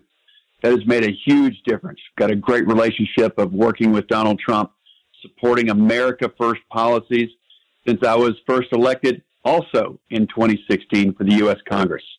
Came through a big primary, like you mentioned. Um, I'm a conservative fighter. I'm a small business person.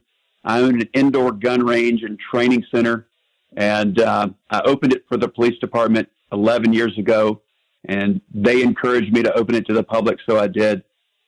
And also, I know how to win, because, Mark, in twenty eighteen, I was in the toughest Republican district in North Carolina, and Nancy Pelosi put me on her list of thirty-three members to eliminate. And by God's grace and a lot of hard work, we beat Pelosi's hand-picked multi-million dollar candidate by six points. Mm. And this time in the U S. Senate, Mark, we're going to do it to Chuck Schumer. Now, among those you're running against in the Republican primary is a very well-known Uh, Rhino, correct? That is correct. Yeah, the ex-governor, is he that? is an unreliable conservative. Mm-hmm. Uh, he's uh, a career politician. He has appointed people, uh, so-called moderates, that ended up advancing C R T, uh, critical race theory in our state, and uh, bad judicial uh, nominations.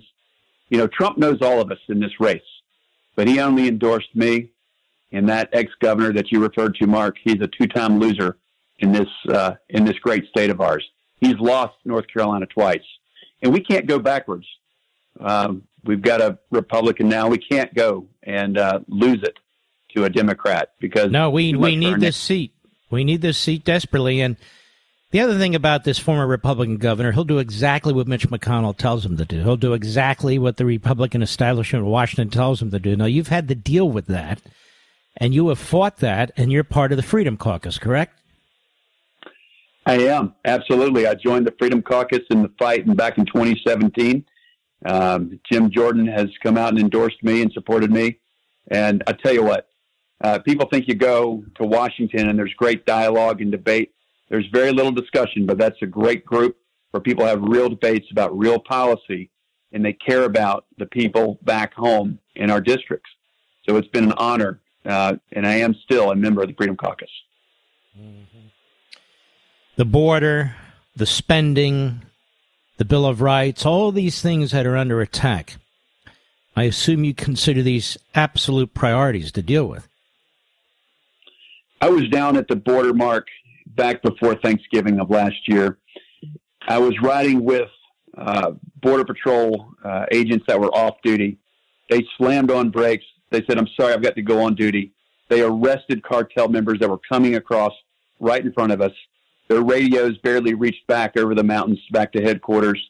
And there's steel laying there that had been laying there since January twentieth when Biden took office. There's diesel uh, construction equipment to erect the wall that had been laying there and sitting there idle since January twentieth of last year. And they came back to the truck after they had uh, arrested these guys. And they said, the sad thing is they're going to be back in the desert in a matter of days uh, or, or hours. And they said, we just need an administration that has our back. So mm-hmm. Absolutely, I'm with law enforcement, whether it's at the border or whether it's in all thirty-two hundred of our counties or whether it's in our great cities. Uh, we have to have our law enforcement's back. Can you believe the defunding effort from the Democrats? We have to fight against mm-hmm. that. We have to give our law enforcement the tools and the support that they need, including our moral support and our prayers. Well, we did meet at Club for Growth, that event. My wife and I met you. We had a good chat. You were very impressive. And um, who is the candidate for Club for Growth? Well, that would be me. And they've endorsed um, they supported you too. Me in twenty sixteen. I'm for low taxes. I'm for smaller government. I'm for growing our economy. And uh, that's why they support me. And I'm honored to have their support. I don't know if I help you or not. You got some big wigs already, but I like to make my own decisions about this. And uh, I'm going to endorse you for the United States Senate in North Carolina. And that obviously includes the Republican primary. You are, in fact, the most conservative person running. That's how I judge these things. You're a constitutionalist. So I want to wish you all the best, and I want to um, just let the people who are listening to this program in North Carolina know that you have my full support, my wife's full support, Ted. So we wish you all the best. Mark, this means the world to me. Thank you so much. Um, I'm going to be fighting for our country, fighting for North Carolinians, and your support means the world to me. So thank you and your wife both, um, and Godspeed to both of you. And you too, my friend. You take care of yourself. Wait a minute. Is he still there? I'm still here, man. Ted, if people want to help you, where do they go? I apologize. You go to ted bud dot com.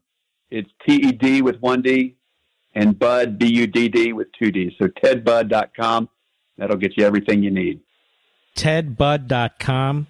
The former Rhino Republican governor who would be a McConnellite in the Senate. We don't need that, ladies and gentlemen, please. We need conservatives. North Carolina, we need your help. He's going to need to raise a lot of money because he's up against a lot of Washington and corporatist money.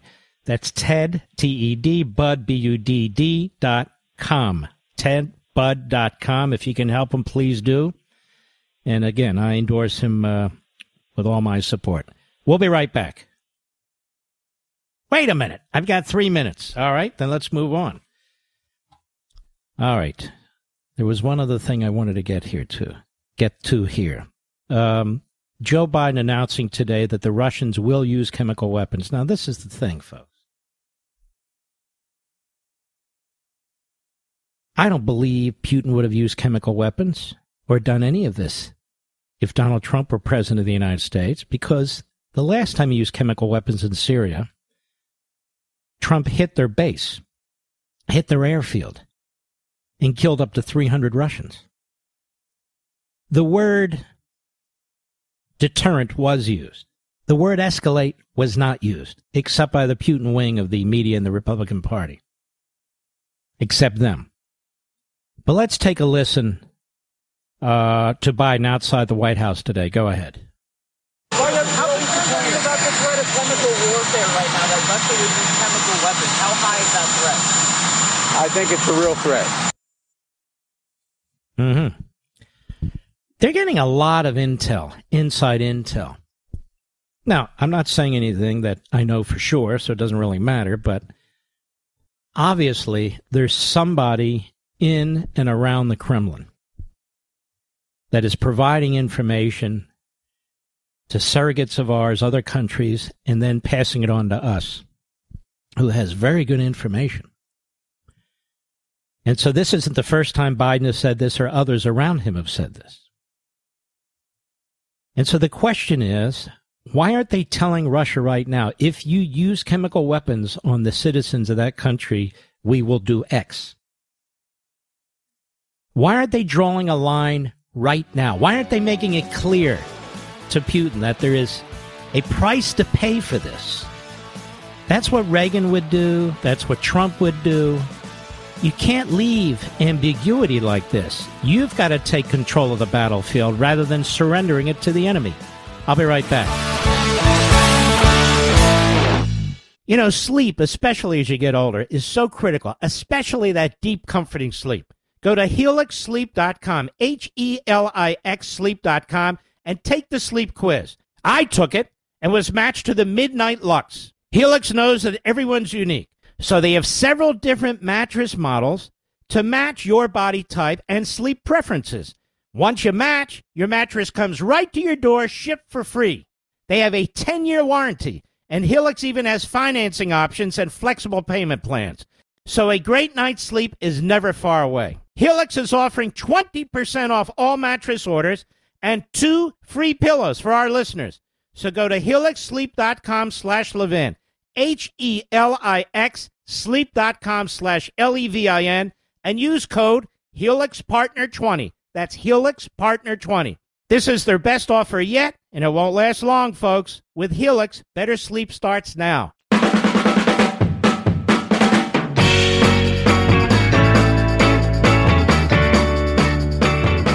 When the going gets tough, a tough get. Mark Levin. Call him now at eight seven seven, three eight one, three eight one one. I want you to listen to this. Andrea Mitchell on M S L S D today.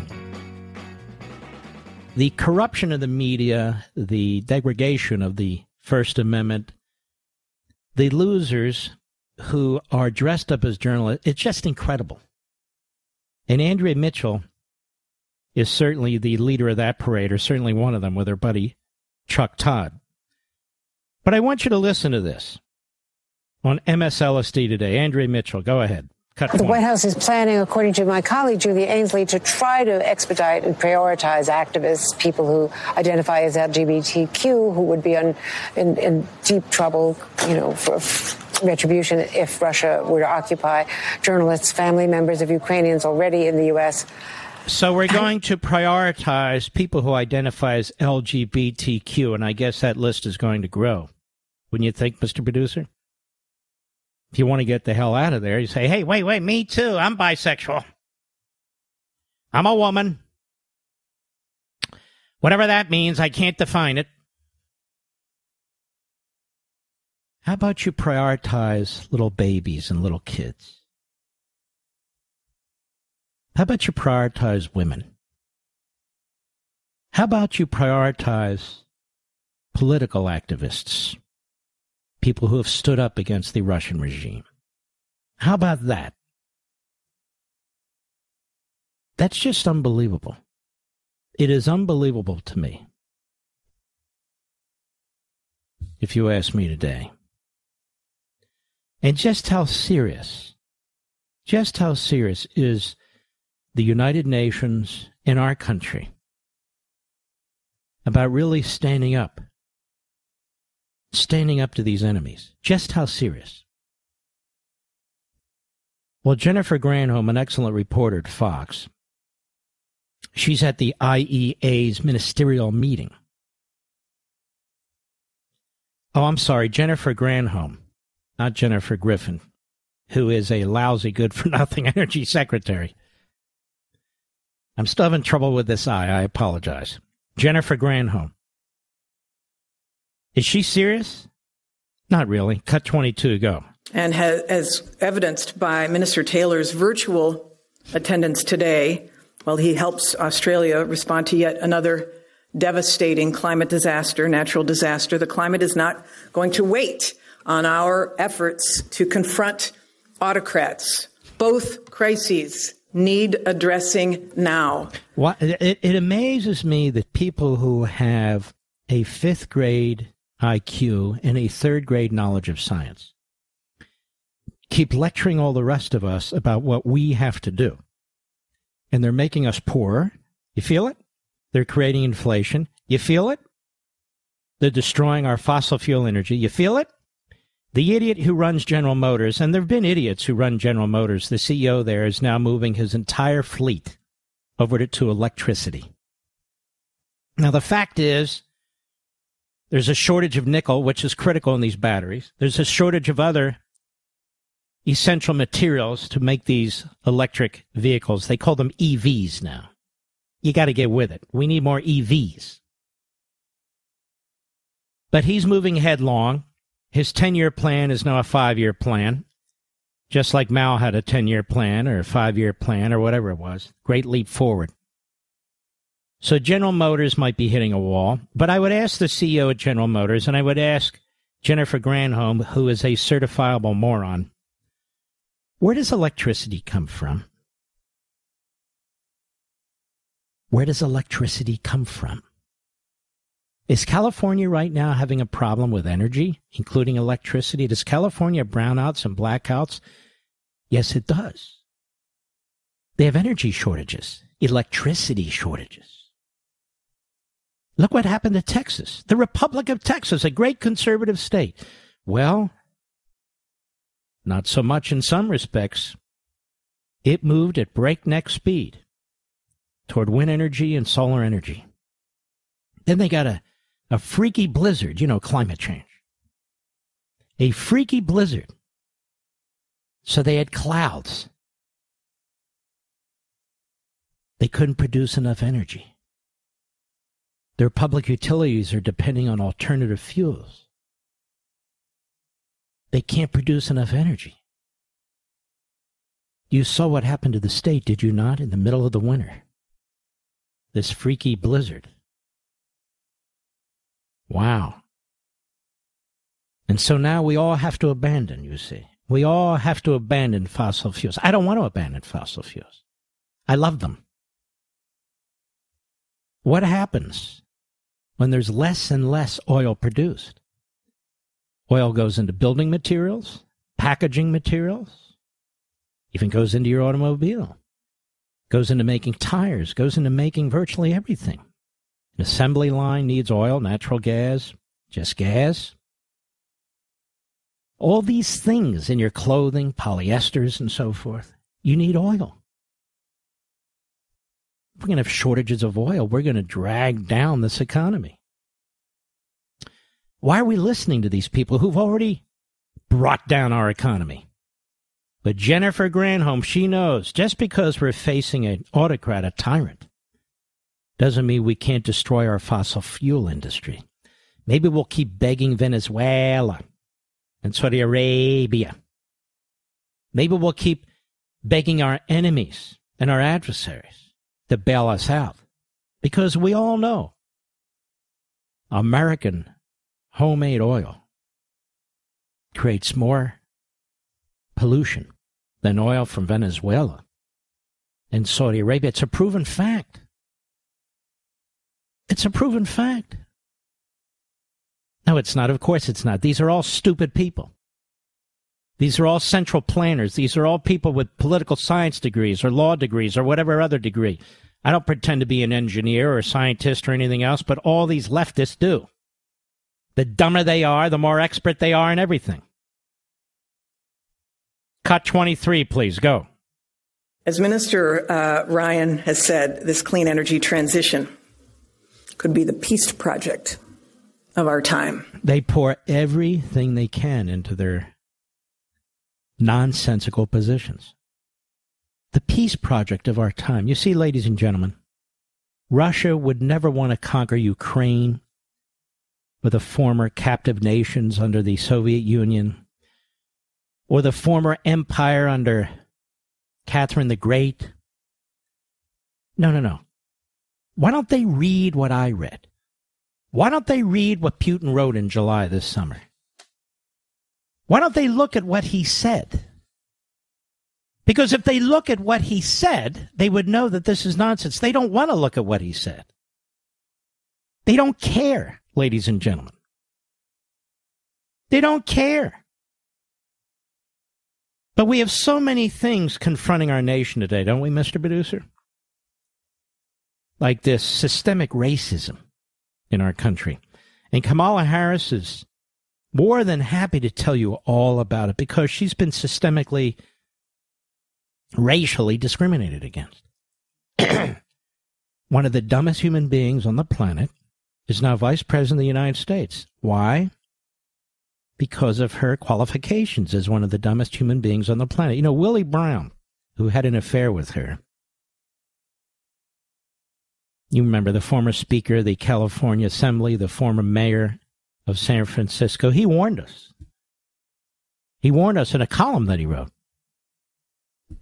that he couldn't see her in, as President of the United States, let alone Vice President, I suppose. What a joke she is, just like her boss, Biden. What a joke he is. Two jokes for the price of two jokes. Cut twenty-four, Kamala Harris. Go. Appraisals are meant to be fair and objective estimates of the market value of a property. There's a lot that rides on that estimate. But far too often, for far too many people, they are not fair and objective. You know who she sounds like to me now that I think about it? Jake Tapper. She sounds like Jake Tapper to you, Mister Producer? She does to me. Go ahead.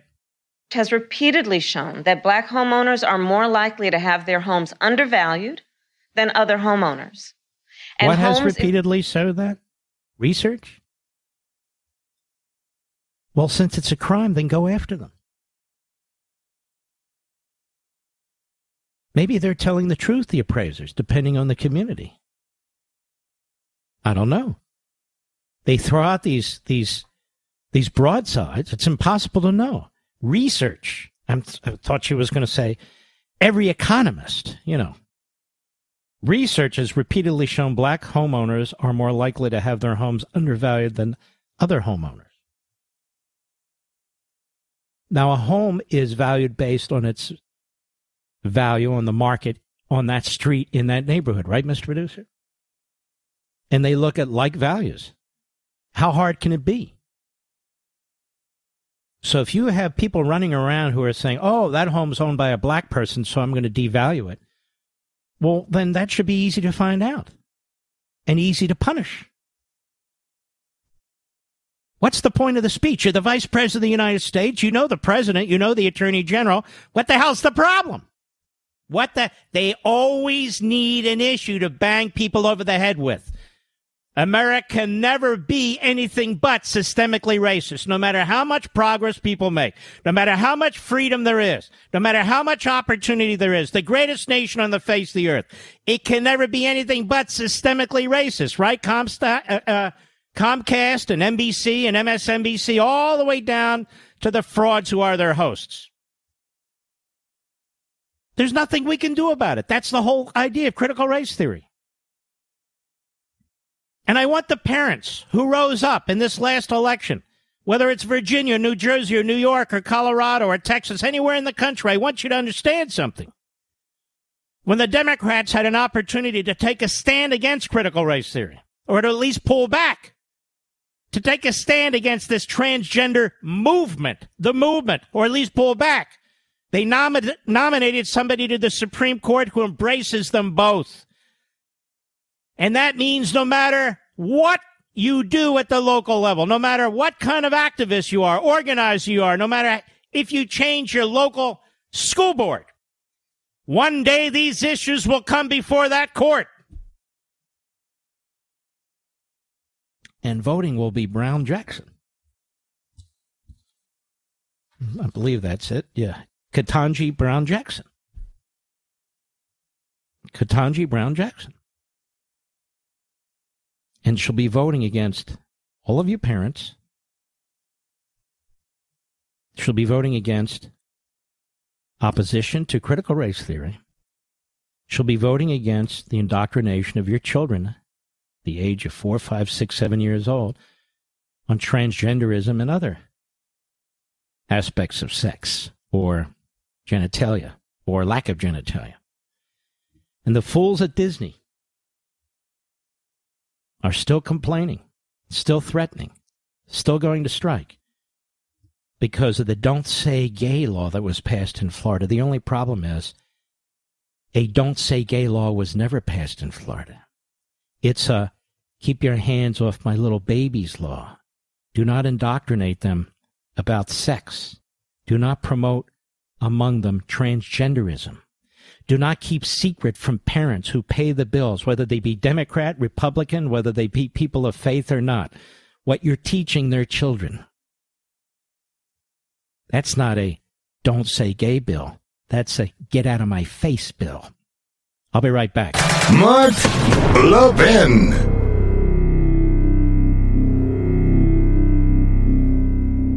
Are you an individual or business owner facing the heavy burden of back taxes, levies, or wage garnishments? Life's challenges, especially those brought on by the economic impact of COVID nineteen and inflation, can take a toll on your financial well-being. Now, the I R S has eliminated over a billion dollars in tax penalties and interest for back taxes. America First Tax Group is here to help you claim your share of these billions in tax relief before the I R S can claim the government share and clamp down. Call them now, eight hundred, eight oh six, one two nine nine. The I R S has people working to collect your money, but it's time to turn the tables, folks. America First Tax Group is a full-service tax boutique that puts clients first. They understand the stress of dealing with tax problems, and they will be your guide through the process. Don't wait. Time is of the essence. Call America First Tax Group. Here's the number, eight hundred, eight oh six, one two nine nine. eight hundred, eight oh six, one two nine nine, or visit americafirst tax group dot com slash Levin.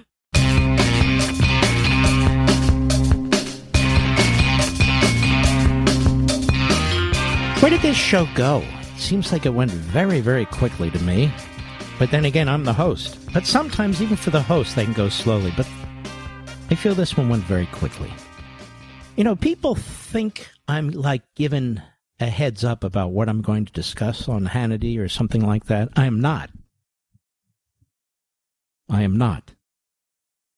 You'll also notice many hosts need their monitors. Why do they need monitors, Mister Producer? Because that's right. Their monologues are put on the monitor. What do they even call those things? I forget. Teleprompters. See, I don't even remember what they're called. Folks, I've never used a teleprompter in my life. Otherwise, you would see me reading on the board, going back and forth. Plus, with this eye, I'd probably get a word here and there wrong. So when you see me on Life, Liberty, and Levin on Sunday, what you see is what you get, as they say. I speak what I'm thinking.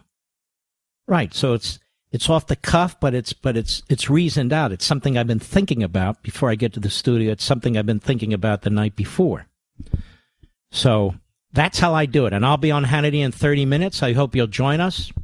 We salute our armed forces, police officers, firefighters, emergency personnel.